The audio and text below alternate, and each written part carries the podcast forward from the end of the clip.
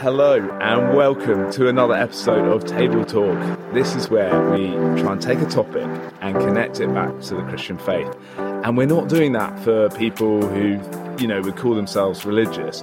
We really want to help people just have a little window into in, into the Christian world. And um, Graham, we've got a hot and spicy subject, I would say. Absolutely. I would say we're definitely on the sort of hotter end of the scale. If we were Nando's sauces, we'd definitely be up there, wouldn't we? Okay, so here we go. Are junior doctors overworked and underpaid? If they are, then what is the motivation as a junior doctor to keep going? Is it the gold pot at the end of the rainbow, the big fat consultant's wage? Is it service to the patients, the NHS, duty to the country? Is it because you're trying to please your family? I don't know, but we're going to find out. And we've got a full house in our virtual studio. We've got a couple of junior doctors and a consultant. Welcome, guys. Welcome, Joe, Abi, and Tom to the Table Talk virtual studio. Hello. Hey Thanks for having us. How's that intro, guys? It's almost as if you just said it off the cuff. Ah. Yeah. yeah. it's like he's done this before. Okay, guys, we want to get to know you. So let's go with Joe first. Joe, what is your current job and where are you at in your medical career? Talk to us. Okay, yeah. So I am a consultant ear, nose and throat surgeon in central London. Been a consultant for, I'm into my fourth year now. Nowadays specialise very much in ears. So ears and hearing problems for adults and kids from little babies up until very elderly patients. Yeah, that's me. I'm also a husband and dad of two. Brilliant. Welcome, Joe. Thanks so much for joining us. Abi, let's go to you. Where are you coming Hello. in from, Abi? I'm in Newcastle at the moment. Brilliant. And what's your job? Where are you at in your medical career? I've recently finished my foundation training, so your first two years as a doctor and I'm currently in we call it an F3 post, so like an out of training year where my plan is to pick up shift as and when and try and get some exams and things like that done this year and then apply for the next stage in training. Abi, thanks for that. I'm always I'm always to be honest with you quite in awe of doctors' willingness and ability to do exams. I've got a few friends that are doctors and I'm just, you know, 10 years in and they're still doing exams. I was like, I, I, don't know if I could handle that. So I'm always a bit in awe of it when I hear it. Tom, how about you? Uh, hi, yeah, so I'm Tom. I'm, I live in London with my wife and I am a at the beginning of my surgical training, so probably about ten years behind Joe, a year ahead of Abi, and yeah, I'm starting in orthopedic surgery. That's what I'm doing. My first year of that, my first week of that, actually. Brilliant, thanks, Tom. And so maybe if we go back round, when did you know you wanted to be a doctor, and why did you want to go down that route? I guess it's a, a medical school interview question, that isn't it? So is it? give you my medic, my medic. Yeah, it's like so. What, when did you give us the real answer? We don't want you. Um, you're not being interviewed your, now. Yeah, you're not being interviewed now. Um, I don't know. I think I'm thinking. I wanted to I'm be thinking, Tom. Like thinking back to your interview, what's the answer you wish you could have given if you didn't have to be really professional? that is a good. That is a good question. I, I, I don't I don't like being sat at a desk, but I do like seeing people, and I like I like so I've always liked orthopedic surgery, which is what I'm, what I'm started doing because that's on your feet, getting your hands dirty, and getting involved with big operations, which I quite like, and you see some some crazy injuries, which I enjoy seeing, and helping make better. So that's that's what I like about orthopedic surgery. Is orthopedic yeah. surgery where you get the you know the hacksaw out and you're like you know clamping them down and all of that? Yeah, yeah. So you've got a lot, lot of saws and drills yeah. and hammers drills, and yeah. metal work. Brilliant. And that's what you deal with, and it's it's quite kind of big and obvious. Abi, what about you? Was there like a a, a moment where you're just like, I want to be a doctor? I think well, we all have to do a quiz at school to, you know, where you answer like a yes or no after a question. Oh, it takes that. you down this line. That told me I should go into healthcare. I'd always kind of had it in the back of my mind, but never really thought that I could do it. There was there was never a point. It was more of a kind of I'm going to try each step and see how it goes. You know, there's school surveys. yeah. And I remember with mine, it said I should be a stockbroker, and the top rated question was because I said that I didn't mind working evenings and weekends. and I'm like, you should not be asking 14 year olds these questions. I had no idea what I was talking about. And that set me down. I mean, that did actually influence my life quite a lot because I picked a lot of subjects off the back of that. So I'm glad that it worked out for you, Abi, but it was kind of, oh, um, sorry, Joe, what was, what was your story? Yeah, well, I'm, I suppose I'm at the other end of the spectrum to Tom in that I operate now on the on the smallest bone in the body, which is uh, just behind the eardrum. And I guess you know, I, I don't know if I always planned it that way, but I was, I was always kind of fascinated with this. See documentaries and videos of you know being able to kind of give hearing back. And I always found that combining tech with surgery to give people's hearing back. But I think you know, in terms of wanting to be a doctor, that probably came for as long as I remember, really. I grew up in a medical environment and the combination of working with people, being part of people's story in a very privileged way and, mm. and using science um, in that as well. We should That's have a very medical talk. school answer, Joe. Yeah, that was. um, okay, guys, thanks for coming on Table Talk. You're on here because we really want to unpack this topic of junior doctors. Are they overworked and underpaid? And think about the motivations as well for being a doctor and continuing in that. And I guess you're coming at it from different angles. Joe, you're a long way through that and you're kind of looking back, thinking about obviously junior doctors coming through. And then Abi and Tom, you're at various stages in your more junior doctor career. So thank you. We thought we'd start with a bit of fact checking. Just you know, just for our audience that they they might not be that close to, to the facts like us. So we're going to hit you with some kind of statements, and you guys are going to reflect on them. Do you agree, disagree with the sentiment? Are you up for it? Go for it. Okay. Good First one is so junior doctors are entitled to a 2% annual pay rise as part of a four year deal, but other staff are getting 4.5%. The 2% offer is just a slap in the face. And that is a quote from a recent BBC article. Tom, is that true okay. or false? I definitely think the, well, so the slap in the face bit's obviously subjective, but the objective fact there, I think, is, I think, yeah, I think is true. I think we are getting a 2% pay rise over is it an annual 2% pay rise since 2016 that's as far as i'm aware it was when um, there were all the strikes previously about the doctor's contract junior doctor's contract changing and that was what was agreed. And then since then nhs workers were given this pay rise except because the junior doctors were on a different contract. It, we're still on the old well, on this one that was agreed a couple of years ago. Yeah, was that with Jeremy Hunt? I remember it all with Jeremy Hunt. Yeah, I was a junior doctor at that time. Um, oh, go yes, on, talk the, us the, through it. Well, there was a lot of unhappiness around that time. 2016 junior contract sort of made a big shift from vocation to and uh, commitment amongst junior doctors to this kind of feeling that this is this is just a job. I think that's yeah. We've definitely seen a shift in in attitudes inside the hospital since then. But yeah, I think what Tom and Abi were saying is that since that time there was a five six year uh, agreement that the you know junior doctors' pay would increment by two percent, and so this latest pay deal covers lots of other aspects of the NHS, but the junior doctors are excluded from that um, which is unfortunate. Okay, the more subjective bit is that a bit of slap in the face? You think, Tom and Abi, that the the rest of your colleagues are in store for a four point five and you're you're down for a two? How are you feeling about it? I think I think it is. I think it's. I personally don't engage too much with the little nitty gritties just because I find them quite demoralising. So I think I'd I'd avoid looking at how that plays out just because if I did look at it too heavily, I'd probably get too disgruntled and become less of a this is just a job and more of a this is a job I should leave. Yeah, I, I think it is. It is a bit of a slap in the face when you look at it. Sorry, sorry for bringing it to your attention. right, yeah. abs. I feel two sides about it because it doesn't seem completely fair, but I do think the people that are getting it definitely deserve to have it. But then I think it from the doctor's side, it does kind of seem like, well, why why don't you think the doctors deserve to have it as well? So uh, I'm not completely decided exactly how I feel about it, but looking at it, it doesn't doesn't seem super fair. Okay, Graham, what's up next? The next quote we also have exams and training that is mandatory that we have to pay for with this paltry salary. After six years of medical school, we already have huge student debts. Do you agree with that sentiment? Yeah, I feel pretty strongly about that one. Historically, medics have always had to pay for their exams. It's not a surprise when you know you have to pay for the exams, but I think when you get more into how that actually plays out over your over your career and at what times you're paying for things. And also the extra things we're now paying for. For example, I've just had to pay £300 for the software so that I can track my portfolio, which is. What? And in our talk at the Royal College of Surgeons last week, they said, you know, don't don't shoot the messenger. We're just telling you you have to pay for it. Yeah, I find that kind of thing very frustrating. And then you, you do the maths and you realize the surgical exams that uh, at the bottom end of the surgical ladder are two part, and the first one's 500 to 600 pounds, and the second one's closer to 1,300 pounds. So immediately you're talking about nearly two and a half grand just for your software and your two exams to get through those two years. When you look at your take home pay, that's quite a hard, high percentage of your take home pay on the verge of cost of living crisis with a backdated 2% pay rise. It's quite a big pill to swallow a tough pill to swallow and a, a, big tough pill to swallow. What you yeah, should get think... into, Tom, is writing textbooks yeah. like Joe, and then you can just cream money off other yeah. medics. That's what you need to get into. Passive sources not... of income like Joe. Uh, Do you know So, what? I think, how many textbooks are you on now?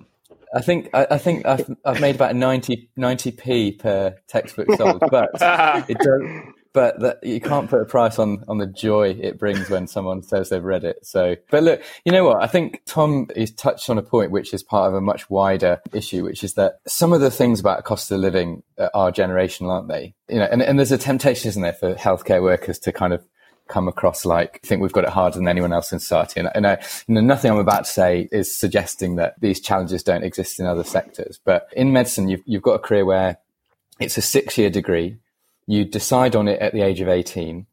And even when you graduate, you've got a lot of the large costs of training, particularly if you go into something, you know, relatively competitive like, like surgery as Tom's doing.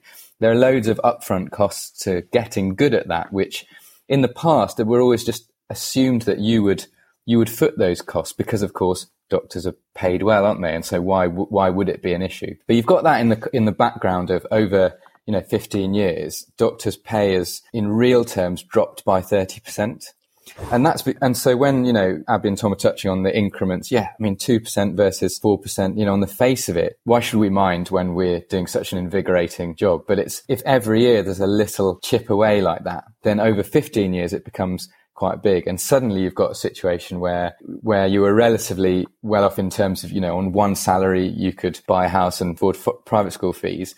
Now you're in a situation where we're, we're a long way from that, but the expectations haven't changed. So you're still expected to, you know, pay for your portfolio, pay for your courses. And it's that expectation disappointment I always think is, is the, probably the biggest mm. stress in all this because you, you make that decision at 18 and it's a bit of a long-term bet. You know, you don't know if your expectations are going to be fulfilled from this career until you get into your 30s when you're, when other things are happening in your life, like becoming parent or, or whatever else it might mm. be. Really interesting. And I think this next quote, Jack, really, yeah. I was pretty shocked by this Let's one. Let's get into the guts of it now. On, this is punchy. So first year junior doctors currently earn £14 and 13 pence an hour, assuming a 40 hour week but they regularly work much longer hours. So doctors are working long night shifts, saving people's lives for not much more than minimum wage. that is a lot of the chitter chatter around in F1, F2s, so that's the kind of first two years of being a doctor. That's a lot of the chit chat is like how how little are we paid when they're doing the night shifts and things. And like I'm about to do a weekend from Friday, Saturday, Sunday, and I'll I'll be working a 39 hour weekend for those days. So you know I quite enjoy the weekends in hospital. The weekend is is fun. I, I like the skeletal staffing, but yeah, when you look at the pay, you divide your hours into your your pay slip. It's not it's not great. And like when people kind of do the maths and they know the maths well, they'll spread that round, and then it, it really demoralizes a workforce because you, you think you, you're doing the job you always wanted to do and you're loving it, but then you then that kind of eats away at your morale, I think. And then secondarily, low morale in in hospitals eats away at patient care. I think this is potentially a really emotive and potentially triggering topic for loads of reasons. And whenever Dr. Pay is talked about in the media, there'll be people on the outside that look in and say, look, you're paid better on average than many other professions. And on the face of that, that's true, uh, which in a way compounds the sort of feeling of um, injustice on the inside when junior doctors are doing hours which work out at figures like that. Because of when you compare it against the cost of training six years of med school which is now £9000 a year with 9% interest on earnings over a certain amount. And then to complicate that you've also got intergenerational dynamics in that senior doctors you know consultants and sort of my cohort might look and say well you know, we were paid the same, but we put the hard hours in and the rewards will be there eventually. But I think probably what we need there is a bit more intergenerational empathy in that the economics are so different now.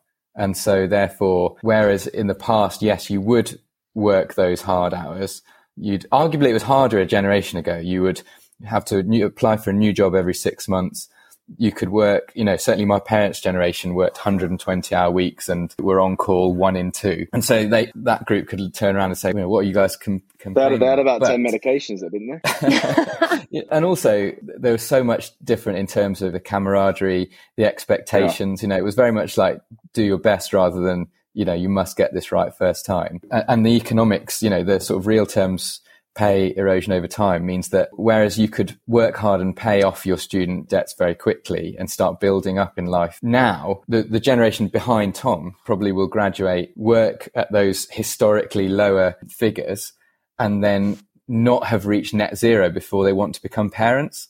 And then you've got the cost of childcare in order to go to work. And suddenly you're entering your mid 30s as a doctor in London. And you may not have actually saved anywhere near anything for deposit, let alone anything else. So it's a kind of compounding issue, which when it's played out in the press is far too overly simplified. You'll sort of say, well, this is the hourly figure, but then other professions get paid this and that. If you don't actually appreciate the cost of training and the, if you don't actually factor all that in, then it's not, it's easy to misunderstand.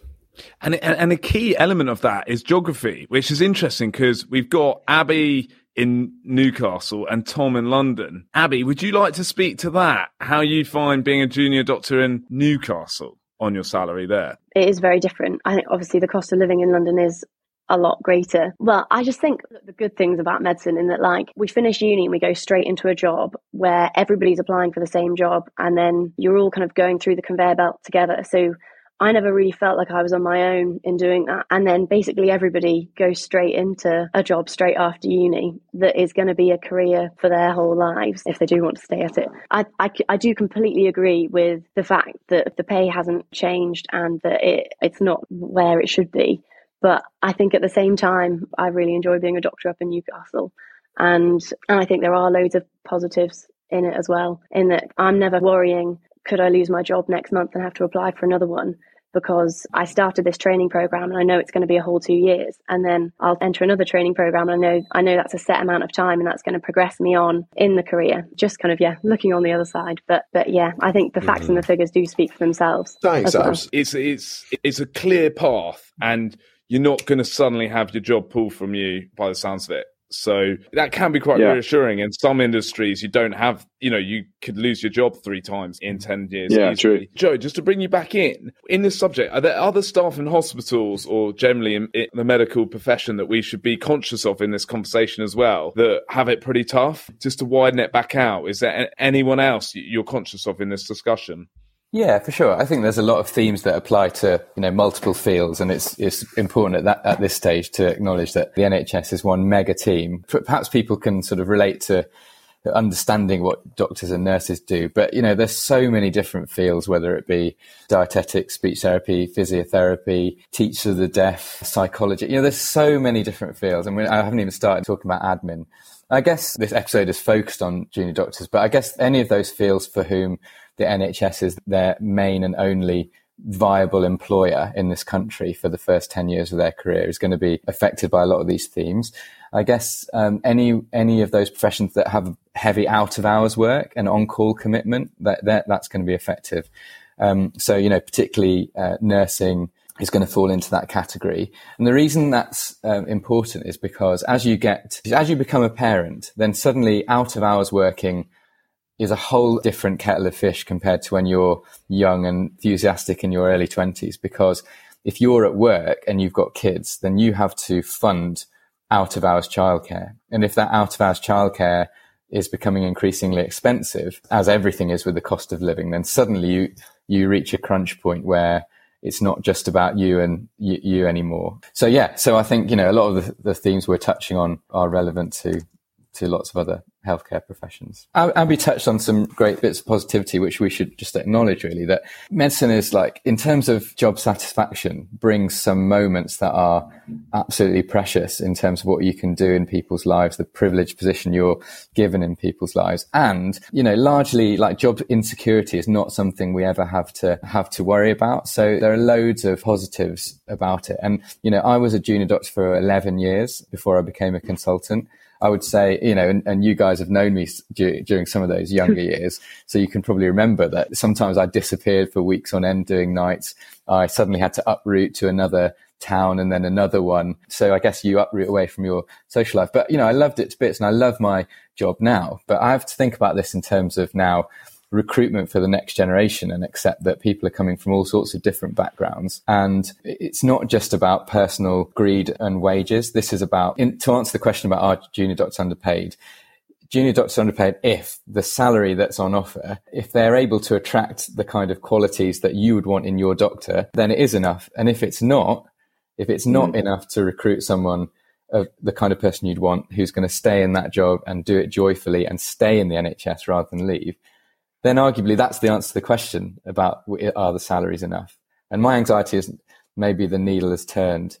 And if you think about yeah. what you, what you want in your doctor, what makes a, an average doctor a good one? Things like obviously being able to cope with high volume work, cope with stressful and emotive work, be emotionally intelligent, be a good communicator. They're not necessarily things that are ubiquitous. You need to sort of be able to, like any employer, you know, you want to be able to attract someone who's got those skills, either developed them or to some extent has those sort of characteristics. And so that's where salaries and wage become important beyond just what's coming into my bank balance at the end of each month. Mm. Yeah, that's that's kind of a level-headed way of explaining a lot of my point of view. Being a, so just to touch back on the geography thing. So Abs is working in Newcastle, I'm working in London. We're at a similar level of our in our careers. So th- there's an idea of London weighting, which is they supplement your salary because you're in London because the cost of living is higher. But so in, in my job, that London weighting is about 4%. So I'm paid 4% more than someone living in anywhere with where the cost of living is less. That basically accounts for my a little bit of my electricity bill every every month at the moment. It doesn't it doesn't account for the actual cost of living difference. And also I think this year not all medical students got jobs in the NHS. So I thought that was an absolute scandal that you're essentially funding more places in medical school to put more doctors into a system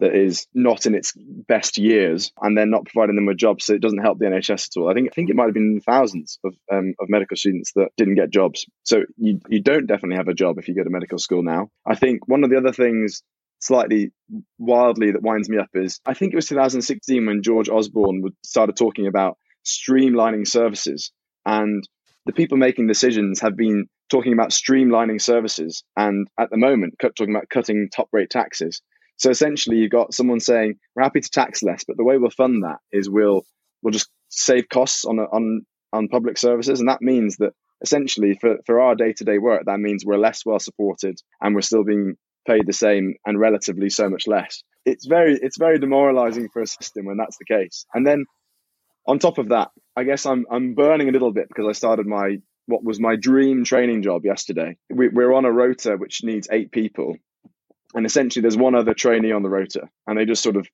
semi staff the rest of the rota So immediately, I'm kind of looking around going, how am I going to build any camaraderie with my colleagues? How am I going to have that camaraderie that Joe talked about in, in times gone by where you're, you're all in it together doing your best? And I'm thinking, am I going to have to cover for people because actually we're we're short staffed on this rota So am I going to be being called in or being pressurized to do extra shifts? But the other thing is we need role models, and what I see at the moment is a couple of guys who were a few years ahead of me, so they're further down the line of orthopedics training. Two out of three, so the two other guys have dropped out and they've start, they've started pursuing other things. So they've taken a year out of training. But from what from my experience, everyone who's stepped out from a year for a year has not come back. So that's quite demoralizing when those are the guys who were sort of influencing you and training you and feeding into your mindset that orthopedics is a great career to go down when they're actually burning out two years down the line or trying to have kids and that means they they, there's so much strain on them that they they fail their exams or they don't pass their annual appraisal. It, it's quite an emotional one for me because orthopedics was always my dream career. I wouldn't leave the career for the attractiveness of the essence of another job. It wouldn't be that I look at another job and go, oh, that's what I actually want to do with my life. The only thing would be the title of this, I'm overworked and underpaid. And I know Joe would probably find that hard to hear as someone who looks back and medical trainees and wants them to be with high morale, camaraderie, and motivated. And I'd like to think that would uh, that would be me in a in a different system. You know what? It's what you're seeing. I think in Tom's words is is what I see as a slow professional atrophy, which I I really think is related to economic stress and expectation disappointment. So the last year's G- GMC survey of doctors found that up to a third are feeling overwhelmed with their workload and 25% are thinking about leaving the profession. To me, that's not just, you know, a few snowflakes or Tom needing to harden up. That, to me, is a systemic problem, a systemic issue that, you know, either is a generational issue. People of Tom's age are just entitled, which I don't believe to be true, but is, you will see said in the media. Or it's that we've just let a slow economic creep happen in the profession such that people are starting at 18 and reaching 28 and finding that it's completely different to how they they foresaw it. And you know, with professional atrophy leads, you know, the, the job will always be filled to some degree, although even that's changing. But what you lose is the things that always happen for free in the profession. So writing the textbooks and doing your papers at the weekend and your audits, all the things that made medicine in this country go from basically safe to excellent and world class. A lot of that is based on the things that doctors do for free. And if you have economic stress, then that leads to atrophy of all those things. And so uh, ultimately it will fall on the patient. And being a patient in a hospital where staff are unhappy is a scary place to be. Yeah, that's my anxiety, I guess. And I think Joe as well. Like the, the my concern hearing you speak about that is that this is clearly a really complicated issue, and it's obvious. It's it, it sounds like it's a it's a really serious issue, and it's not just junior doctors, as you say. There's lots of other other people involved here, be it nurses or other other staff within the NHS that are obviously impacted by this. I think that word atrophy is is just such a great word for mm. it because it's sort of this slow, gradual decline. And that that's really really worrying. And i think the other thing you mentioned that is on my mind as we listen to this and as i say i was just so shocked by that 14 pounds 13 an hour number because i've got friends who i know are doctors and i know how hard they worked. But also the fact that if you if you haven't got any help financially from parents or from family you're in many ways going to be completely excluded from this and Tom, I think you said earlier, like it's very much a sort of meritocracy in some ways because you've you've done well in school, you've applied and you've studied hard, and then you've kind mm. of got in there. But if you are ruled out of that meritocracy from day one because you just you know it's just a pipe dream you couldn't possibly afford it think how many people we're missing out on who could be brilliant doctors nurses or staff in the nhs and that for me yeah. is just really kind of shocking to see it like this and to think we're probably missing out on a massive chunk of the population who could be brilliant at this. Well, you guys might disagree with me, but I don't know whether people actually have the foresight to see that that would be the case. I don't know because I think at school you're encouraged to if you're doing well at school, you're encouraged to seek opportunities. Medicine could be an option, and I don't think people foresee that that will be an issue financially in the future. I, I don't think we're at that stage yet. But I think the danger of, of it is is that going back to what you were saying about an atrophy in, in the system is that people don't quite realize what that will mean for patients going down the line. And I think Joe's Joe's the first to bring patients into the picture, but that's the, that's the scary thing is that as you, you lose your best trainees because actually they just it doesn't it, they can't do it anymore because of burnout or they see some other opportunity that is, works better for them and they've had a realization that it just won't work for their life. Because there's a point where it shifts from being focused on the service to being then you don't want to call it selfish but you have to think about yourself at some point. Mm-hmm. otherwise you if you know that's when you get burnout is if you're so committed to the service that you don't actually ever think about your own well-being. And i think that, that you sort of touched on it graham that some of this is surprising or not well known about in public. But i think the reason for that is because you know until recently to talk publicly like this about money was kind of taboo. Even this podcast, actually, five years ago, would just be like, "Oh, you know, why are you, doctor, talking about money?" And it's because ultimately, you know, we are we go into this hopefully with the ultimate, the sort of main focus of being in a job that's outward looking, vocational, professional, thinking beyond the balance sheet. And so money should be well down the priority list. But I think in a way that's become part of the problem in that if the media sort of present the salary as just a salary without presenting mm. the costs of training and and Joe, I think like for me, the argument should be, well, salary should be a low weighting for someone who wants to go in and be a doctor or a healthcare mm. professional. But actually, and, and that's fine if that's your view, like fair enough. Once it gets to a point of this atrophy and, and sort of, you know, that 30% pay cut over, over a period of time that you're talking about in real terms, I mean, that's just, it kind of becomes untenable. So regardless of your weighting, it's, I just, I can't redo this, you know. Been a slow Guys, creep. I, and I think, you know, the university fees going up on a degree mm. that's six, five or six years long yeah, um, that's a lot. A, a, big swing. So we we've gone through a lot of this issue. I think I think it's been really really helpful listening to you and, and hearing sort of your experiences of it and your perspectives. But like, what are some of the things, all of that in mind, that keep you going? What are your motivations to keep going with this? Definitely, one of my motivations is to know more and be better at treating people. I think with the whole kind of career side in mind, you I know we've kind of talked about a bit of a conveyor belt, but you you go through these exams and you learn from them and you learn from treating people. And the further you get on in your career, the better able you are to look after a really sick person. And that is pretty amazing. But then to then to get to registrar or consultant level, to be the person in charge and to kind of oversee someone's care and manage that team. That's a massive motivation for me is to almost try and be be the top of my game and be the best that I can in caring for patients. I love that, Abi. Yeah, yes. That is cool, wasn't it? I'd, I'd echo that. And I think if I use my own example of doing surgery to restore hearing, it's had a big impact on a number of people's lives that I have been involved in over a long period of time. And so it's difficult to put a price on that. It's, it's a very privileged and special feeling to be to feel needed and valued in that way. So valued by patients and the public, valued by your colleagues. So, hmm. Tom, i- do you relate to that? Like, is it the, these personal, you know, like you actually have got someone in your mind that you have changed their life? Like, that must be so motivating to think they're going home well. Yeah, I think definitely the the crux of the job is amazing. You know, the the equivalent in orthopedics that I'm training to do. The key, one of the key um, operations that they we do at the start of core surgical training is um, fixing someone's hip when they've fallen. So, generally, an elderly person falls and breaks their hip. One of the operations that's the first on our training list is to fix that and get them walking again as soon as possible. And that's incredible. That adds a huge quality of life to people. Yeah, I think my motivation to keep going would be to get better at that and, and learn more and actually the essence of the job I, I absolutely love. You know, don't let the negativity of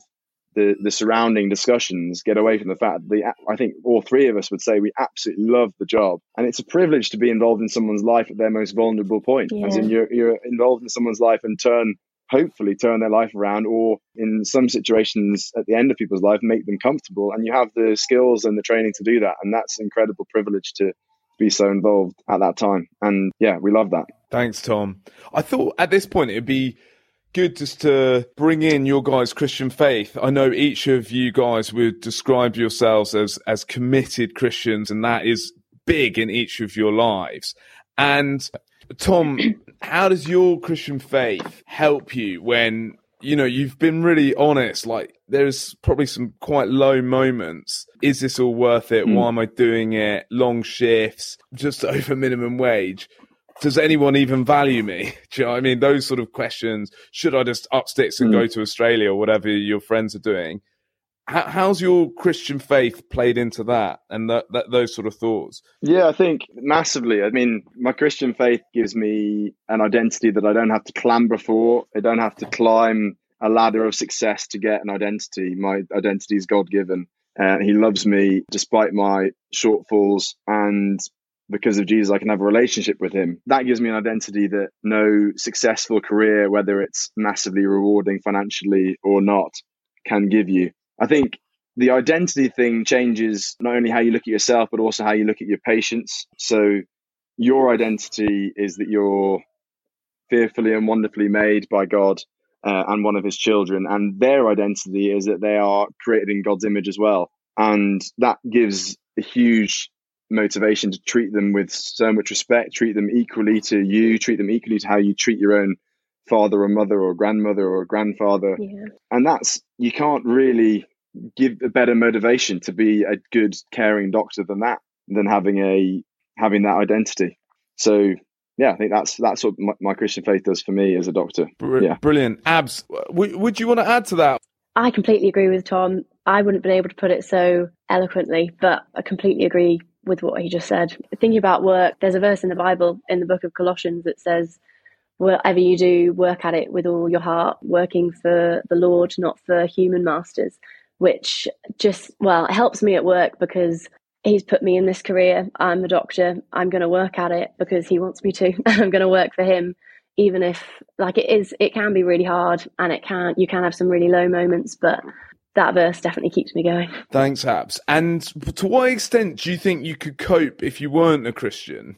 yeah i think it would it would definitely be harder especially given yeah what, what we've just said i think i'd probably be looking for that identity in a career in medicine and in what people think of me publicly kind of how many publications i can get or traveling off to australia and doing all sorts of cool cool travelly things which uh, yeah i'd love to do but it's not it's not the be all and end all I agree, Abs. You'd probably be looking for your identity in either your career or your bank account or your holiday or traveling experiences, I, I'd imagine. So, yeah, it's a privilege to know that your identity is given to you by God. Yeah, Tom, I think you summed up the whole subject of identity so beautifully. I think it's it's so true. And if yeah, if we're to take Jesus as our greatest example, uh, he he came to serve and not to be served. He wants us to love one another like he loved us.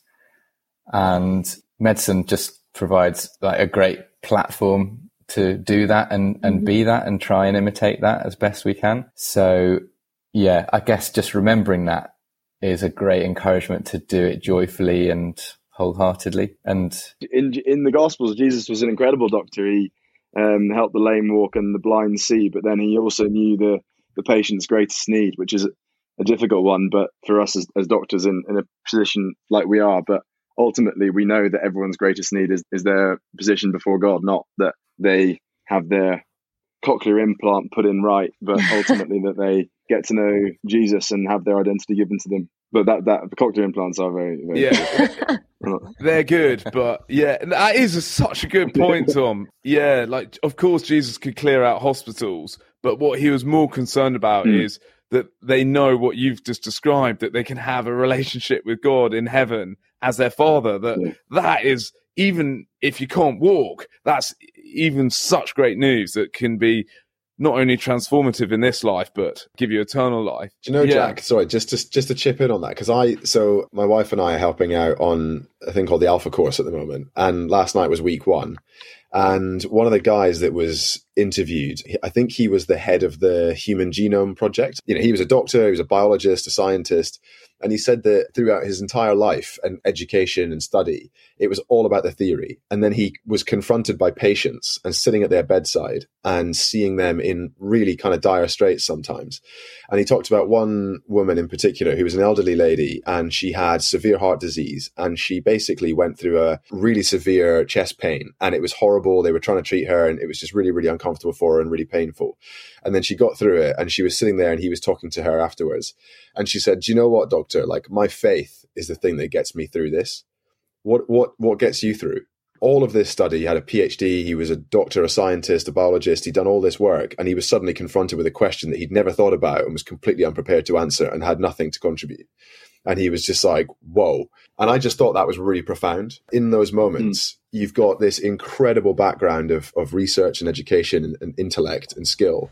And yet, that fundamental question he was just completely stumped by. And this lady lying in bed who just had, you know, horrible heart pain was basically educating him, you know, and, and he looked into it. And I think that was the start of a journey for him. But I just think it's so fascinating listening to you guys because you're first hand with this.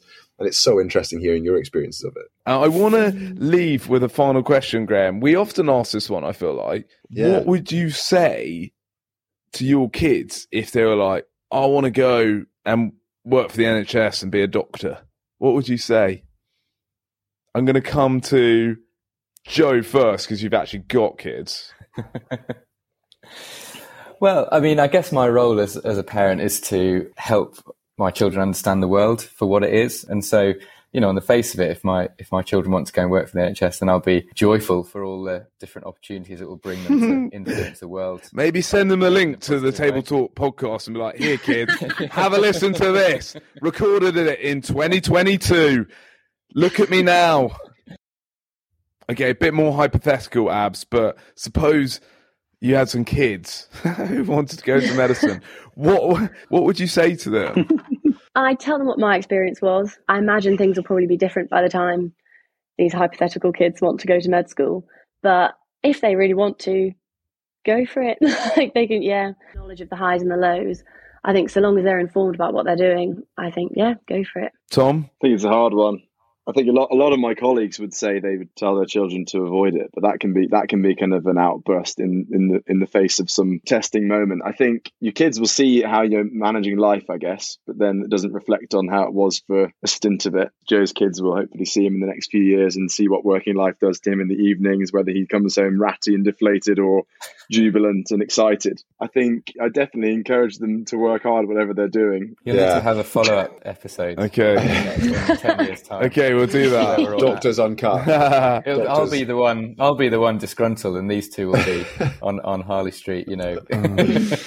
yeah. Look, I just want to say, like, thanks so much for coming on here, Joe, Abs, Tom. I, I, know this is a pretty emotive topic. It's clearly a complicated one, and there's lots of emotion around it. So, really appreciate you coming on and sharing your experience of it. And thank you for taking the time. Yeah, really appreciate it. Oh, and I think one thing that's left me, I'm not going to be patronising. I'm just, I know the facts. I'm just going to like, ha, you know, how you doing this week, Tom? How's it going? How's it feel? You know, Yeah. maybe give you a little bit of a tap on the back, saying, you know, you're doing a great job. But on a serious note, I am every time I walk into hospital, and it's fairly regular with young kids, often with kind of weird situations of like I've dropped. Actually, I did. I dropped a pan on one of their heads um, not so long ago, um, uh, completely by accident. It's like safeguarding. It- Not a safeguarding issue. I am incredibly grateful, and I do. I, I really am from the bottom of my heart in the least patronising way. So on that note, I'd like to say goodbye. Thanks, Jack. Thanks, Thank everyone. you. Thanks, guys. Bye, Graham. Thanks for having us. Bye. Bye. Bye. Well Bye. done, everyone.